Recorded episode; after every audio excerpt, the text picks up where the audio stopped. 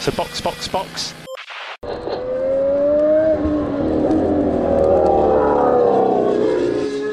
touch the sky, but you ain't got shit on me. Cause I'm on top of the world. I'm on top of the world. Yeah. Olá, sejam muito bem-vindos a mais um episódio do Box Box Box, o original. Eu sou o Eric Andriolo, estou aqui com Aninha Ramos Fala, galera! e Carol Cruz. Hoje a gente vai falar do meu assunto preferido, que é Sir e dono do meu coração. Ai, que lindo! É o Cavaleiro da Rainha, o sete vezes campeão. Hoje a gente vai finalmente fazer o perfil de Sir Lewis Hamilton. Em breve, um brasileiro honorário. Talvez o primeiro perfil de brasileiro. E senta que lá vem história, porque por cara que foi sete vezes campeão, não vai faltar pauta pra gente comentar. é muita carreira, muito título pra pouco tempo. É verdade, é verdade.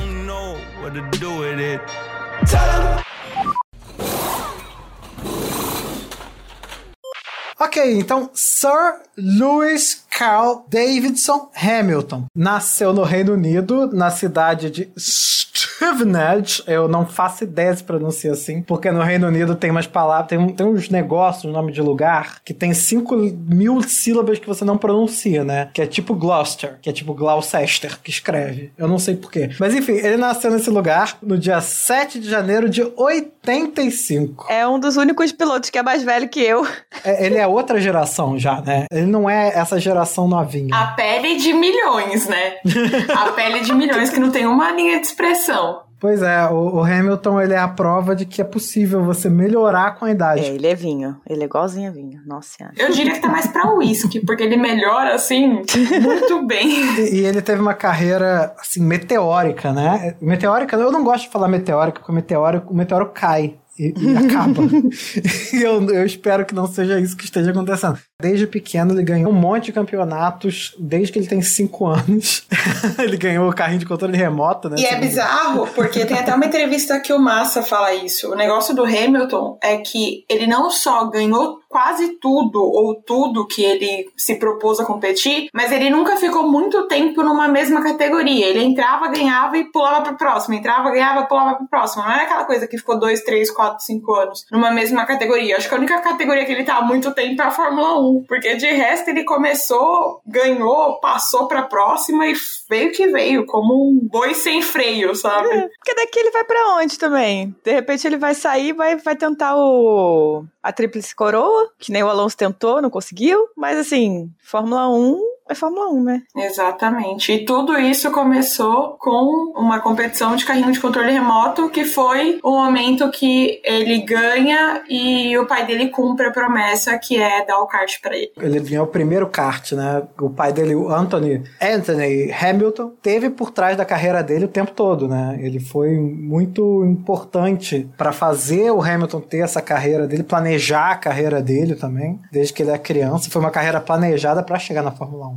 Uma carreira planejada para ser um campeão um dia. Sim, e tem um fato engraçado que eu não sei se é de conhecimento de todo mundo, mas o pai do Button ajudou muito o Hamilton nessa fase de kart com a parte do motor, porque antes dele começar a ajudar o Anthony e o Lewis, o motor do Lewis era um motor de latinhas. Ele já tava usando o motor apelão desde cedo, né? Eu acho legal a gente realçar que com 10 anos de idade, 10 anos de idade, a gente achava que o Russell era precoce porque foi fazer PowerPoint pro Toto Wolff. O Hamilton, com 10 anos de idade, virou pro Ron Dennis e disse que ia correr pela McLaren, que queria correr pela McLaren e que o Ron Dennis ia contratar ele em algum momento. 10 anos de idade. Não, e ele ainda falou assim: daqui nove anos você vai me ligar. Só que aconteceu que dali dois anos o Ron Dennis ligou e falou assim: eu te quero na McLaren. E o Hamilton se tornou o mais jovem piloto a entrar numa academia de jovens pilotos pela McLaren. e por qualquer outra equipe. Surreal, surreal. Caraca, eu acho muito bom essa iniciativa que o garoto tem de pedir um emprego com 10 anos de idade, já pensando no futuro, né? Ele, tipo, não, não, vou, correr pela McLaren. Ele escolheu a McLaren nessa época por causa do Senna? Sim, ele era fã do Senna, né? Então, para ele, a equipe era a McLaren. E porque a, ele é britânico, né? E a McLaren é a menina dos olhos dos britânicos. Embora você tenha algumas outras equipes ali, a McLaren é criada e nascida. Acho que eu tenho um negócio com a equipe britânica, porque eu fico assim, McLaren, Williams, Aston Martin, que é uma merda, e é tudo coisa de britânico. Não faz sentido nenhum. Mas enfim, isso aí, dois anos depois, foi quando ele se transformou em campeão nacional e europeu de kart, né? Que aí foi a época que ele já conseguiu se transformar o, o, no mais jovem piloto da academia da McLaren. Ele já tinha dois campeonatos, um garotinho de 12 anos. E ele foi ganhando tudo que ele foi disputando, inclusive correndo de kart com o Michael Schumacher. Ganhou Fórmula Renault, ganhou Fórmula 3, ganhou Fórmula 2 e foi para a McLaren em 2007. 2007 foi quando ele estreou e teve a melhor estreia da história da Fórmula 1. O melhor ano, né? Cara, a, a temporada de estreia do Hamilton é imbatível, cara. Eu acho que só o dia que alguém entrar e vencer. E- Ele perdeu aquele campeonato, mas foi uma cagada tão grande. O Raikkonen já nem acreditava mais que ele ia ganhar. Tipo, tava assim, ah, tá, daquele jeito Raikkonen, né? De repente ele ganhou. Deu tudo errado pro Hamilton. Perdeu por um ponto. E aí é por isso que eu falo, 2008 é doloroso, mas não é uma dor impossível, porque ele basicamente se vingou pelo ano anterior, que ele perdeu por um ponto e aí ele vem em 2008 e ganha por um ponto. E ele sempre fala isso nas entrevistas. Além dele demonstrar muito respeito pelo Massa, ele fala isso, que ele não é o vilão que pintaram, porque ele também sabe qual é a dor de perder um campeonato por um ponto. Ah, não, o pessoal sacaneia, mas na real, na real, a grande vilania de 2008 foi a Renault, né? Sim, sem dúvidas. Então, se não fosse aquele crash gate lá, o Massa tinha chegado com muito mais pontos em Interlagos, né? E não- isso tudo não teria acontecido, a gente não teria essa, essa discussão. Mas é mais divertido culpar o Glock. Coitado do Glock. Glock, filho da puta. Que a gente xingou ele, a gente xingou. É óbvio que a gente xingou. O Glock foi o, o, o Latifi, né, cara? Na época, Todo mundo xingando o cara não fez nada. o carro do cara só começou a ir mal, sabe? Eu acho que foi o pneu, né, que deu ruim. Pneu slick na chuva. É, pneu slick na chuva. toda geração tem o Latifi que merece.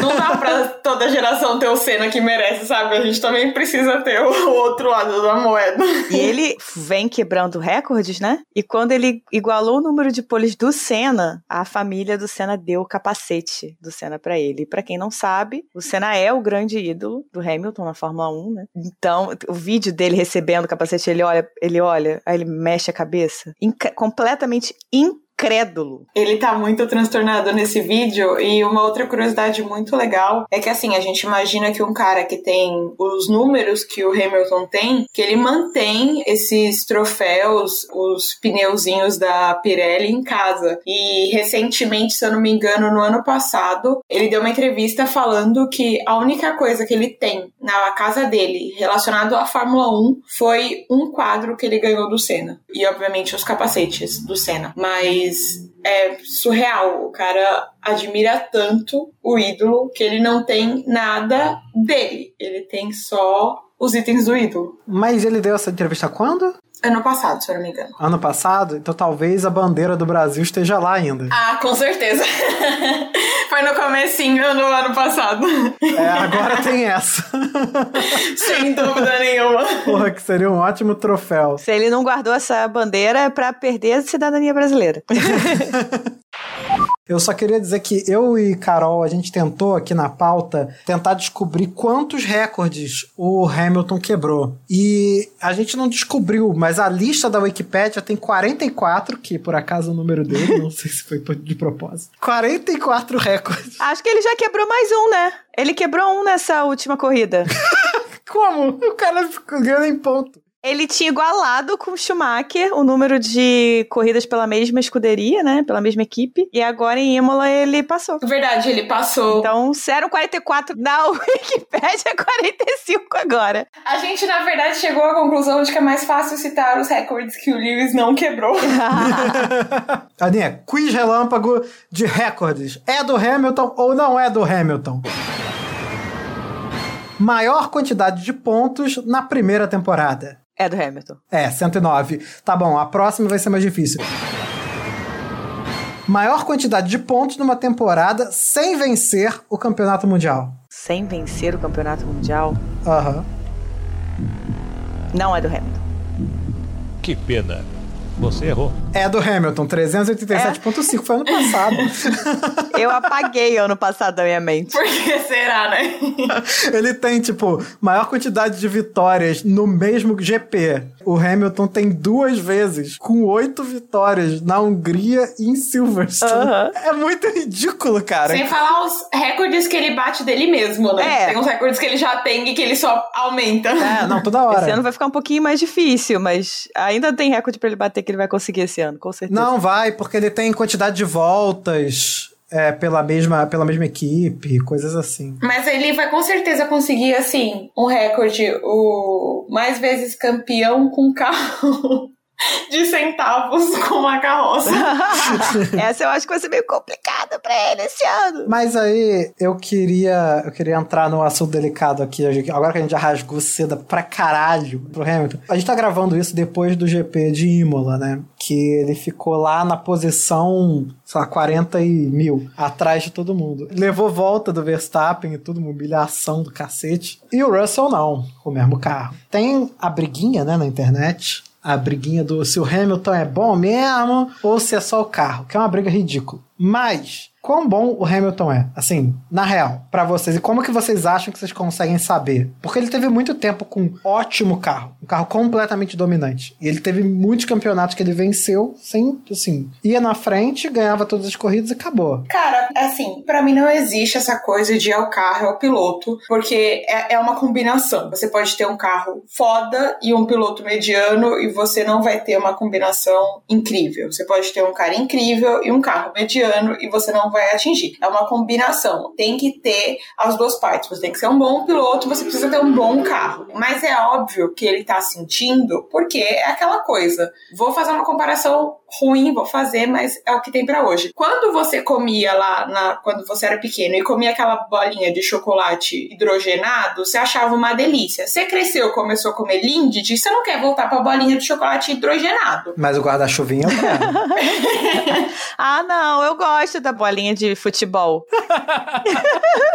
Acabou com a analogia da Carol. Não, não, eu não tenho culpa se vocês gostam de chocolate ruim que deixa gosto de sebo na boca. Mas enfim, ele desaprendeu a ter carro ruim. Você, quando você tem uma coisa boa, você se desacostuma a ter ali a situação ruim. E não dá pra dizer que ele não tá se esforçando, porque ele tá indo muito pra fábrica, ele tá indo muito pra simulador, que era uma coisa que você não via. Nos últimos anos, ele contou muito com o Bottas pra desenvolver o carro, sabe? E agora ele precisa exercer esse papel. Ele precisa trabalhar junto com os engenheiros desse carro. Ele não tá recebendo uma coisa pronta, entendeu? Ele tá tendo que melhorar uma estrutura e aquela coisa. A Mercedes quis fazer o diferente de todo mundo, trouxe a tecnologia do foguete, como diz o Toto. Eles trouxeram um carro que tem um puta potencial a partir do momento que você acha a chave pra desbloquear esse potencial. Eles ainda não acharam a chave.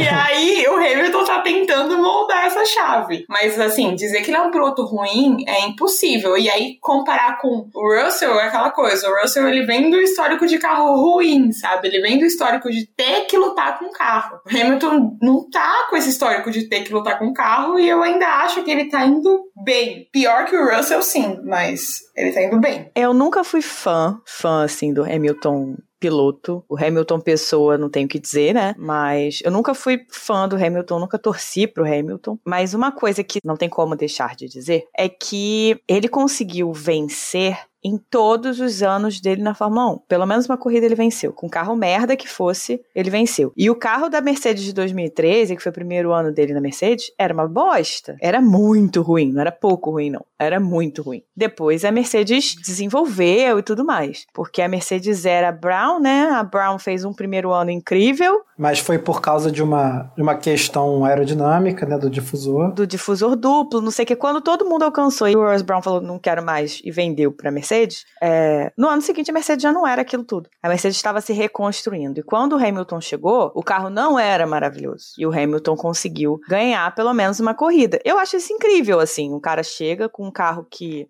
não pra dar nada, não. E ganha uma corrida. Mas não só isso, mesmo os anos de dominação da Mercedes, os anos mais difíceis, sei lá, 2016, que ele perdeu o campeonato. As batalhas dele, a luta dele, tudo, tudo, você via ele lutando, ele correndo, é um, um negócio assim surreal. Você via as, as, batalhas dele com o Vettel em 2018, 2017, 2018. Cara, foi um ano incrível. E ele teve que lutar, não foi mole. É porque a gente fica muito na cabeça com 2020, né? Que foi ridículo. Uhum. E 19 também, né? 19 foi, mas não foi tanto assim. Até eles falarem do motor da Ferrari, a Ferrari estava tentando, né? O Leclerc mais do que o Vettel, mas os dois estavam tentando. Existia uma disputa, uma tentativa de disputar. 2018 teve uma disputa real ali no primeiro, na primeira parte do campeonato e depois a Ferrari desandou com os upgrades e a Mercedes deslanchou. Não foi sempre tão simples, mas a gente fica com essa impressão de que a Mercedes tinha todos os anos um foguete absurdo como foi 2020 uhum. e que o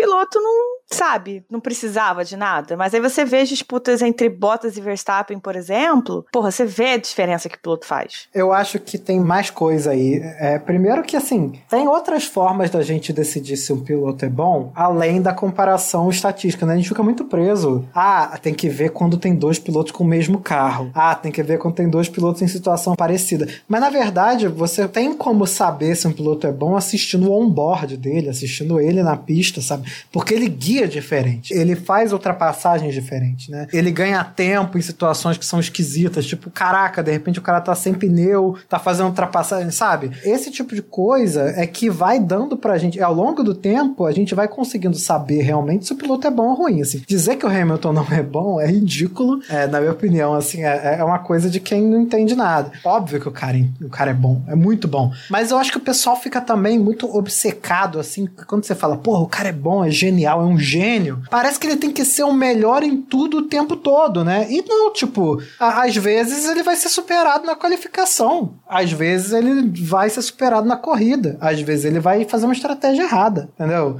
O Senão não seria uma competição, né? Seria uh, ao concurso, né? Dá, dá para ele um troféu eterno e tira ele se fosse assim, né? Se ele fosse o melhor em tudo. Sim, e outra coisa também, a Mercedes tem errado muito com o Hamilton. Eu eu não acompanhei o pit stop do Russell, para ser sincera, mas teve um pit stop do, do Hamilton que ele perdeu três posições uhum. por conta do pit stop, cara. Foi, assim, bizarro o que a Mercedes fez no pit stop dele. E aí fica difícil também. Posições duramente conquistadas, inclusive. Exato. Aí o carro tá ruim, a estra... e, e a Mercedes vem de estratégias ruins desde o ano passado. Uhum. Ele teve vários problemas de estratégia. E aí continua com estratégia ruim. Aí também não há talento de piloto que aguente, né? Outra parada que eu acho interessante sobre a trajetória do Hamilton é comparar o Hamilton antes de perder para o Rosberg e o Hamilton depois de perder para o Rosberg. Eu acho que são dois pilotos diferentes. Nossa, completamente. Ele saiu do, do Hamilton Bom Vivan e foi pro Hamilton Karate Kid, velho. Focado total.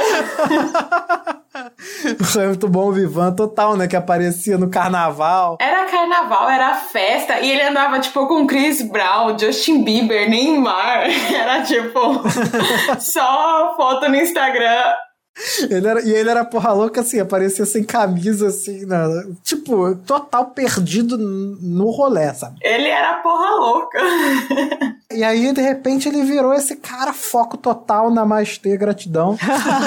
de repente, performance. Não diria que foi um trauma, mas assim, ele deu uma amadurecida como como atleta, entendeu? Porque, não sei, ele deve ter reparado que ele não podia cometer certos erros, entendeu? Ele não podia dar mole. Por mais que ele tivesse um carro bom pra caralho. Ah, nada como tomar umas porradas na cara. Nada como, né? Imagina como ele deve estar agora, depois do ano passado e agora com esse carro de merda.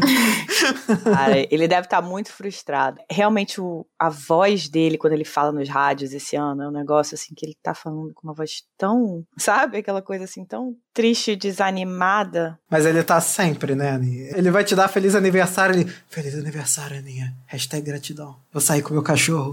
Não, mas é diferente. É diferente. Ele normalmente, quando tá numa batalha com alguém e tal, e o carro tá respondendo, por mais que não fosse lá na frente, o Bono falava com ele, ele falava com energia, Uhum. sabe? Ele respondia o Bono com energia, ele passava informação com energia. Esse ano não, cara. Você escuta a voz dele, tipo, é, tá, tá bom, Bono, sabe? Ele tá muito, claramente ele tá muito frustrado. Ele ainda tá um pouco desacreditado. né, não deixa de ter razão. Ano passado ele perdeu o campeonato por um ponto. Esse ano ele esperava estar lutando pelo campeonato de novo. Aí de repente a Mercedes vai caga no pau completamente, tira qualquer chance dele de, de provar que, cara, o ano passado podia ter sido dele sim, porque tem muita gente que duvida. Não, exatamente. E aí você percebe a frustração dele quando você pega esses momentos, tipo o que aconteceu agora em Imola, que foi ele discutir com o Toto porque ele queria passar mais tempo na pista, entendendo melhor o carro, ainda que não tivesse chances para ajustar agora. Eu acredito que ele se- ele insistir. E eu vejo muito o reflexo disso de talento e sabedoria, como rolou em 2020 do Vettel, é, todo a- a- naquela corrida que o Lance fez a pole, que assim, eu sempre esqueço. Acho que foi Turquia, né? Foi Turquia. Eu sou péssima pra lembrar a localidade. Mas eu lembro que, assim, treino 1, 2 e 3, nenhum carro indo pra pista, porque a, a pista tava Disney on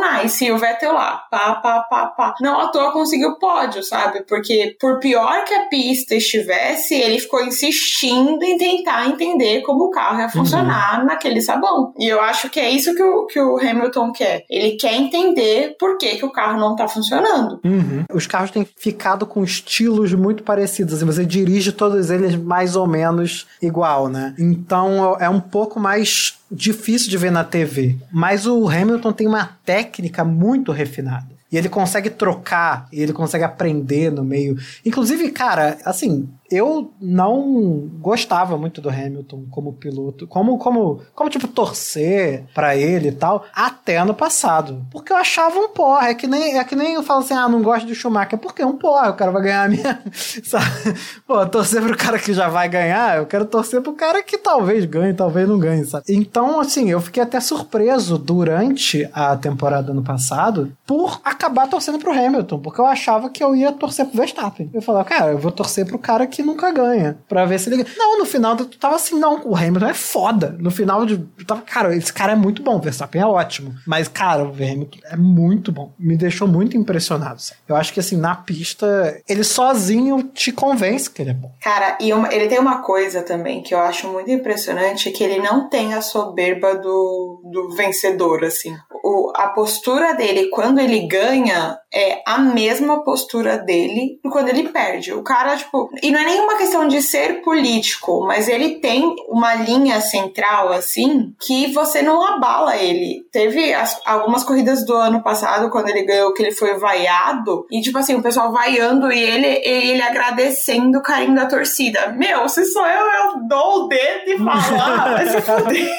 E ele não, ele mantém uma calma e ele, tipo, se mostra superior. E aí você fica assim, cara. Ah, mas isso também são muitos anos de lidar com o público. Muitos anos de media training e muita psicóloga, muita psicologia pra aprender a lidar com esse tipo de, de coisa. Eu acho um pouco demais. Eu, eu, eu não gosto do media training da Fórmula 1, não. Eu acho que a Fórmula 1 é muito sisuda, muito corporativa, assim, falta uns Paranauê, entendeu? Tinha que ter uma equipe brasileira lá. Nossa, mas aqui brasileiro ia ser muito bom. Ia ser muito bom, porque não tem essa palhaçada, entendeu? Porra, tá faltando uma zoeira. Eu- às vezes eu queria ver mesmo o, o Alonso ganhando de novo, porque ele não ia ter isso. Ele ia tirar onda com todo mundo e ofender as pessoas. Ia ser engraçadíssimo. Caralho, o Alonso tava rindo da, da batida do Leclerc no meio da entrevista dele.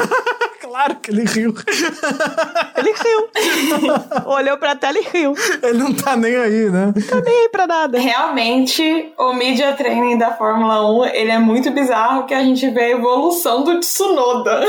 a diferença dele do ano passado pra esse ano. Ele tá quase falando por favor. É, mas o Tsunoda também tomou, foi uma bela de uma chamada, porque ele não tava nada profissional ano passado. Ele tava fazendo merda, né? E aí não era nem uma questão só do media training, não. Era questão de como piloto, dentro da equipe. Ele não, não queria malhar, não queria treinar, não queria, sabe, participar das coisas da equipe, enfim. E a equipe pegou, puxou ele lá pra Faenza, acho que ele mora em Milão, né, que é perto. Aí colocou ele para trabalhar dentro da fábrica. Olha só, vem aqui. Vamos ajeitar essa merda aí, essa postura aí, porque não tá funcionando, não. E aí, mais até do que o media training. Era, foi uma, uma, um treinamento de postura profissional pro cara, sabe? É, se ele fosse um puta piloto e tivesse essa atitude, a gente até deixava passar. Falava, ah, é o estilo, né? Mas não. se o Hamilton fosse assim, a gente deixava. Ah, mas não deixa passar, não, porque o Max é um puta piloto e a gente não deixa passar, não. Não, mas e uma coisa que me incomoda um pouco em algumas críticas que o Hamilton recebe, essa história, por exemplo, de ah, ele não não gosta de simulador. E aí as pessoas começavam a falar como ele não trabalhava, ele não se esforçava. E não é bem assim, não é porque ele não tá fazendo os testes no simulador, porque não era uma coisa que, que agradava a ele, enfim. E que não é nem verdade, ele só não gosta, né? Ele faz. É, não, ele realmente não, não ele quase não fazia. Para ele fazer era um negócio bem complexo. Aí vamos combinar, o cara tem seis, tinha lá seis títulos, ele veio ficar no simulador? Eu falei assim, não, gente. Como diz Suzana Vieira, deixa pra quem tá começando. eu quero o carro aqui, eu quero na pista. Não, às vezes é necessário. Mas assim, o que aconteceu nos últimos dois, três anos é que houve pistas completamente novas. O carro esse ano é um carro completamente novo. Então ele teve que fazer, sim, simulador, porque era necessário. E, e, o problema central do carro desse ano é uma coisa que o simulador não pegava. Pois é. Não, e assim, até 2019, o carro era sempre simplesmente uma evolução do ano anterior. As pistas eram as mesmas. Que ele já conhecia uhum. de Coy Salteado, porque já corria 500 mil anos. E então, assim, os acertos, ele não precisava do simulador para fazer os acertos que ele precisava para o carro dele. Ele precisava de pista. Ah, ele descia o pau no, no, nos treinos livres e trabalhava para cacete até de madrugada com os mecânicos para acertar o carro do jeito que ele queria. Mas ele não precisava do simulador especificamente. É só porque não é porque o cara não faz este tipo de trabalho específico que ele não está trabalhando, é. que ele não está se esforçando. As pessoas acham que existe um padrão, né? E não, não é bem assim. O pessoal fica tentando muito arranjar qualquer desculpa para reclamar do Hamilton. Acho que enche um pouco o saco, entendeu? E eu acho que isso tem a ver não só com o fato dele ter ganhado pra cacete, que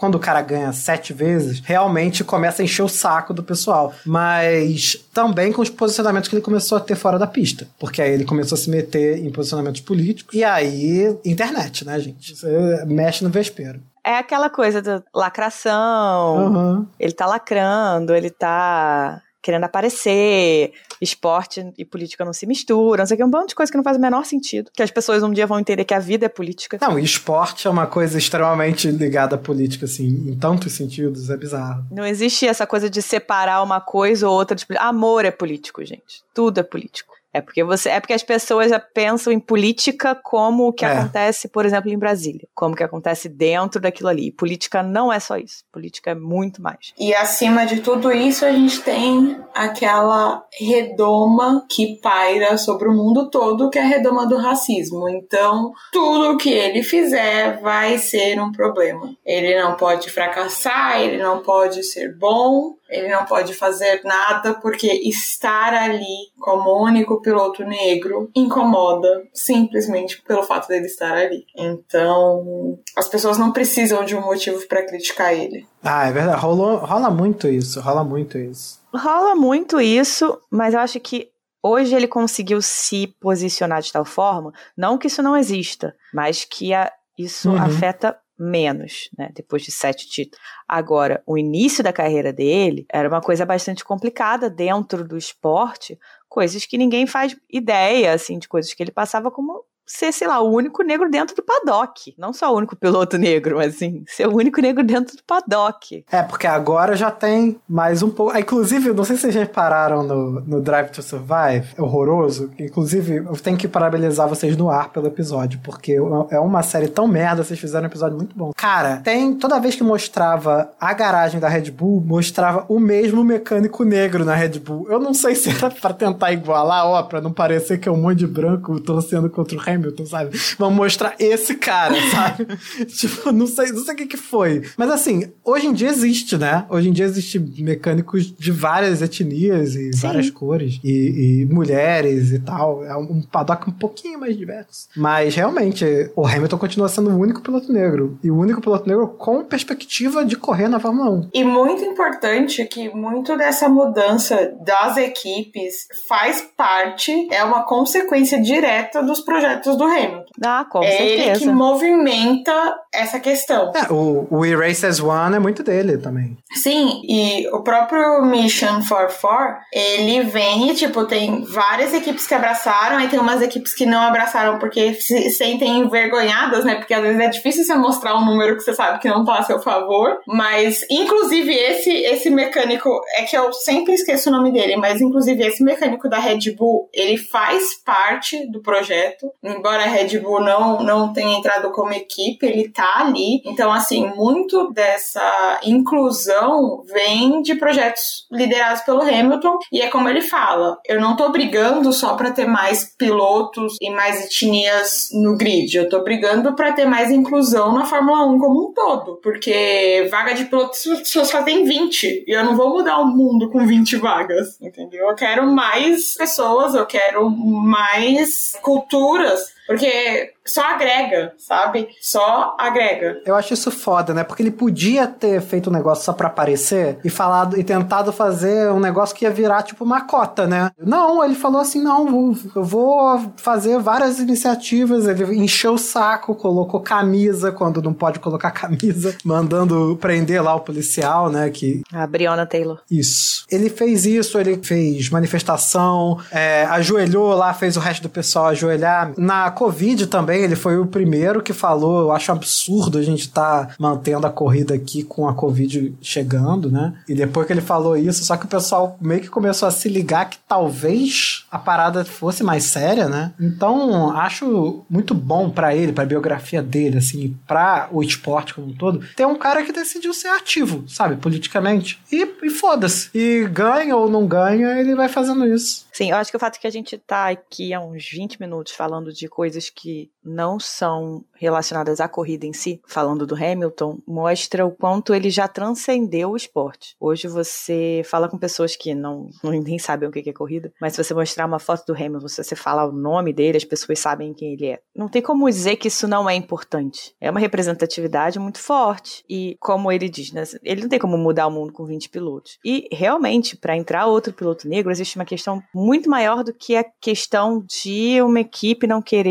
um piloto porque ele é negro. Tem a questão de que o negro é marginalizado, então ele não vai ter dinheiro para correr. É, tá no acesso. É a mesma questão das mulheres, né? É, é o acesso. É, e aí você tem o, o, o acesso que é barrado pela questão financeira. Então, mesmo que tenha um cara que seja incrível, um talento pode, vai ser perdido porque não teve dinheiro para entrar para correr. E às vezes as outras áreas dentro, até porque são muito mais opções de áreas dentro de, de um paddock, é, em equipes de Fórmula 1, você tem mais chances de conseguir trazer aquelas pessoas para dentro do ciclo e mostrar que, olha, esse cara, existem caras assim, assim, assim, que são, ou mulheres, enfim, que são ótimos e merecem uma chance tanto quanto outros, apesar de não terem um background com dinheiro, que seria o que normalmente definiria a situação. Não, exatamente. E é como eu sempre falo, que a gente normalizou uma coisa que não deveria ser normalizada, que é quando você é mulher, você escuta, você precisa fazer o dobro para chegar no mesmo patamar. Quando se é negro, você precisa fazer quatro vezes para chegar. E aí, conforme você vai aumentando o leque de minorias numa mesma pessoa, ela precisa trabalhar mais e mais e mais e mais para chegar naquele lugar. E às vezes você não chega naquele lugar e às vezes você não tem nem mais condições físicas e psicológicas para chegar naquele lugar porque você se desgastou no caminho. Então, assim, a Fórmula 1 é um esporte caro, mas é que a gente só olha pra Fórmula 1, mas toda a construção para um piloto chegar na Fórmula 1 é cara. Uhum. Então, assim, é, não é todo pai que consegue fazer o que o Anthony fez pra colocar o filho lá, sabe? E ele trabalhou pra caralho, né? Ele pegou vários empregos. Exatamente. Assim, é difícil você é, cobrar representatividade se você está olhando só para a ponta da pirâmide. Você tem que começar a incluir as pessoas na base. Exatamente. Olhando para a ponta, fazendo essa cobrança, você não vai chegar a lugar nenhum. Exatamente. Porque aí realmente o cara vai olhar, não, mas só tem um piloto, tô, tô aqui, não sei, tá? Tô aqui pensando, ah, tem um cara negro na, na F4, e aí ele vai subir porque ele é negro? Não, ele vai subir se ele for bom. Só que você vai ter mais chance de você ter negro se a base Uhum. tiver negro lá dentro. Se o preto tiver acesso lá na base. Gente, é probabilidade, sabe? É probabilidade. Quanto mais gente você tem, mais chance vai ter de, tá- de chegar lá. É simples. Aí você pega a média do salário de pessoas brancas, a média do salário de pessoas negras e pega a hora de um kart, aí fica explicado por que você não tem tanta gente negra correndo. Vamos fechar a parte política falando sobre uma coisa muito importante sobre a carreira do Hamilton, que são os looks. É, o Hamilton ícone da moda. Eu pessoalmente acho que assim, ele acerta mais ou menos assim uns 10% das vezes, e o resto eu odeio e acho feio pra caralho. Eu normalmente odeio os looks dele, eu vou ser honesto. Normalmente não, não, não gosto, não. Ai, gente, é, vai parecer que eu tô passando pano, mas é que normalmente eu gosto, mas é só porque eu gosto dos estilos das marcas que ele usa. Eu adoro Balenciaga, eu adoro Bottega Veneta, que é uma mistureba. E o dia que ele foi de bandeira quadriculada também. Nossa senhora! E aí, sobre os looks, eu vou levantar um ponto que sempre vira também um rebuliço na internet, que é ai, mas o Hamilton é vegano e usa marca que não é vegana e papapá, papapó. Gente, o Hamilton, ele não fala que ele é vegano, ele fala que ele tem uma dieta plant-based, que é tipo uma dieta de plantas. É uma dieta vegana, né? Porque você não tem nada de derivado de animal. Porque assim, o vegano, ele é um estilo de vida, não é só uma questão de dieta. Ele não usa, e assim, não é que ele não usa nada é, derivado de animal. Se uma marca tem uma linha XYZ que tem um derivado de animal, ele não vai consumir aquela marca por um todo. Não só aquela linha que é vegana. E aí sempre falam porque ele, tem, ele usou aquela bota, e aí a bota tem cor e não sei o quê. E assim, eu pelo menos não me recordo de ele ter dado uma entrevista falando que ele assumia o estilo de vida vegano. O que ele fala é da dieta dele. Ah, mas, mas cara, eu, eu, te- eu tô te dando razão, tá? É, Eu só vou falar que, tipo, eu acho essa discussão tão. Entendeu? Sabe? Tipo, eu eu já. Vegano já é uma coisa tão cara, né? Já é uma, uma- um estilo de vida. Eu acho meio assim, uma discussão. Ah, mas o Hamilton é vegano, mas é hipócrita. Foda-se, cara. Assim, é o tipo de coisa que vai cuidar. Vai, vai cada um cuidar das suas coisas. Deixa, cara. Ah, gente, mas as pessoas gostam de achar motivo pra falar mal dos outros por absolutamente nada, entendeu? Porque ele, as pessoas precisam é, achar um jeito de levantar o próprio ídolo e abaixar o dos outros, porque sim. Então, isso sempre vai existir com qualquer um. Daqui a pouco o Hamilton se aposenta, o Vettel se aposenta, aí vai ser umas brigas sobre, sobre sei lá, lifestyle do Leclerc com o Verstappen e o, e o Norris, sabe? Vai ser Lei Maria da Moda. Porque é isso, porque as pessoas acham motivos pra falar mal dos outros, porque sim. Mas eu tô aqui pra defender os looks do Hamilton. Querendo ou não, gente, quinta-feira é o evento. Tipo, a Fórmula 1 para quando ele chega. Independente da roupa ser bonita ou feia. Todo mundo quer fotografar. Eu gostei do terno vermelho. Achei maneiro. Sim, o terno vermelho era bem legal. Eu gosto do conjunto rosa, que tem o- o- uma jaqueta cropped rosa, que é uma que ele tá no patinete. Ele tá sempre no patinete. Ele parece que ele tá se divertindo. Zoom! O único look que eu não defendo é quando ele montou o look todo da calça de jornal do Leclerc. É, pois é, todo mundo falou mal do Leclerc e aí ele aparece todo de jornal e o pessoal vai lá e bate palma. Ah, pelo amor de Deus. Você não sabe se ele tava zoando o Leclerc. Ele, ele chegou, o Leclerc passou assim e ele falou, belo short. E todo mundo riu do Leclerc. No dia seguinte ele apareceu inteiro, assim. sacanear. Eu espero um dia ficar rico e ter bom gosto, sabia? Porque é foda. É, eu também. Não tem como, não tem como. Bom, falando em riqueza, como, como vocês se sentem sabendo que existe a possibilidade de que o Hamilton seja um cidadão honorário brasileiro de acordo com o PL 79 2021 da Câmara dos Deputados? Eu me sinto feliz, porque eu acho que aí é um universo conspirando a favor do Brasil. Só que eu quero, assim, casa em Santos. eu quero férias no Brasil. Eu quero o Ruskell com o irmão vira-lata caramelo. Quero que ele adote o estilo de vida brasileiro. Não é só ter o passaporte brasileiro, não. eu quero sambão na laje. É ele no carro alegórico, ele no alto do carro alegórico, que tem o formato de um carro de corrida. É isso que a gente quer. Eu quero ele jogando futebol na praia, sabe? e aí, a gente tava falando que falta uma equipe brasileira no grid, o Hamilton se tornando um cidadão brasileiro, ele precisa fazer o quê? Comprar uma equipe e meter o, o Brasil. Junta com o Ronaldo, fenômeno, compra uma equipe e põe lá. Junta com o Neymar, cara. Junta com o Neymar. Porque o Neymar é amigo do Hamilton, gente. É mais fácil. Ah, pode ser. É porque eu ia dizer que com o Hamilton e o Gunter, tu já tá meio caminho andado. Só falta nacionalidade, entendeu? Porque a vibe tá ali. Não, ó, pega ele, Neymar e Thiaguinho e faz a equipe ousadia e alegria. Pronto. Aí eu quero o patrocínio da Kaiser, sabe? Nossa, da Kaiser, mano. Da Kaiser. Não, eu quero um negócio bem brazuca. Você quer trash, você quer trash, você quer Kaiser. Porra, pode ser Itaipava, já é uma. Não, não posso falar nada, né? Não, uma ótima cerveja, financia a gente. Não, Itaipava na caganeira.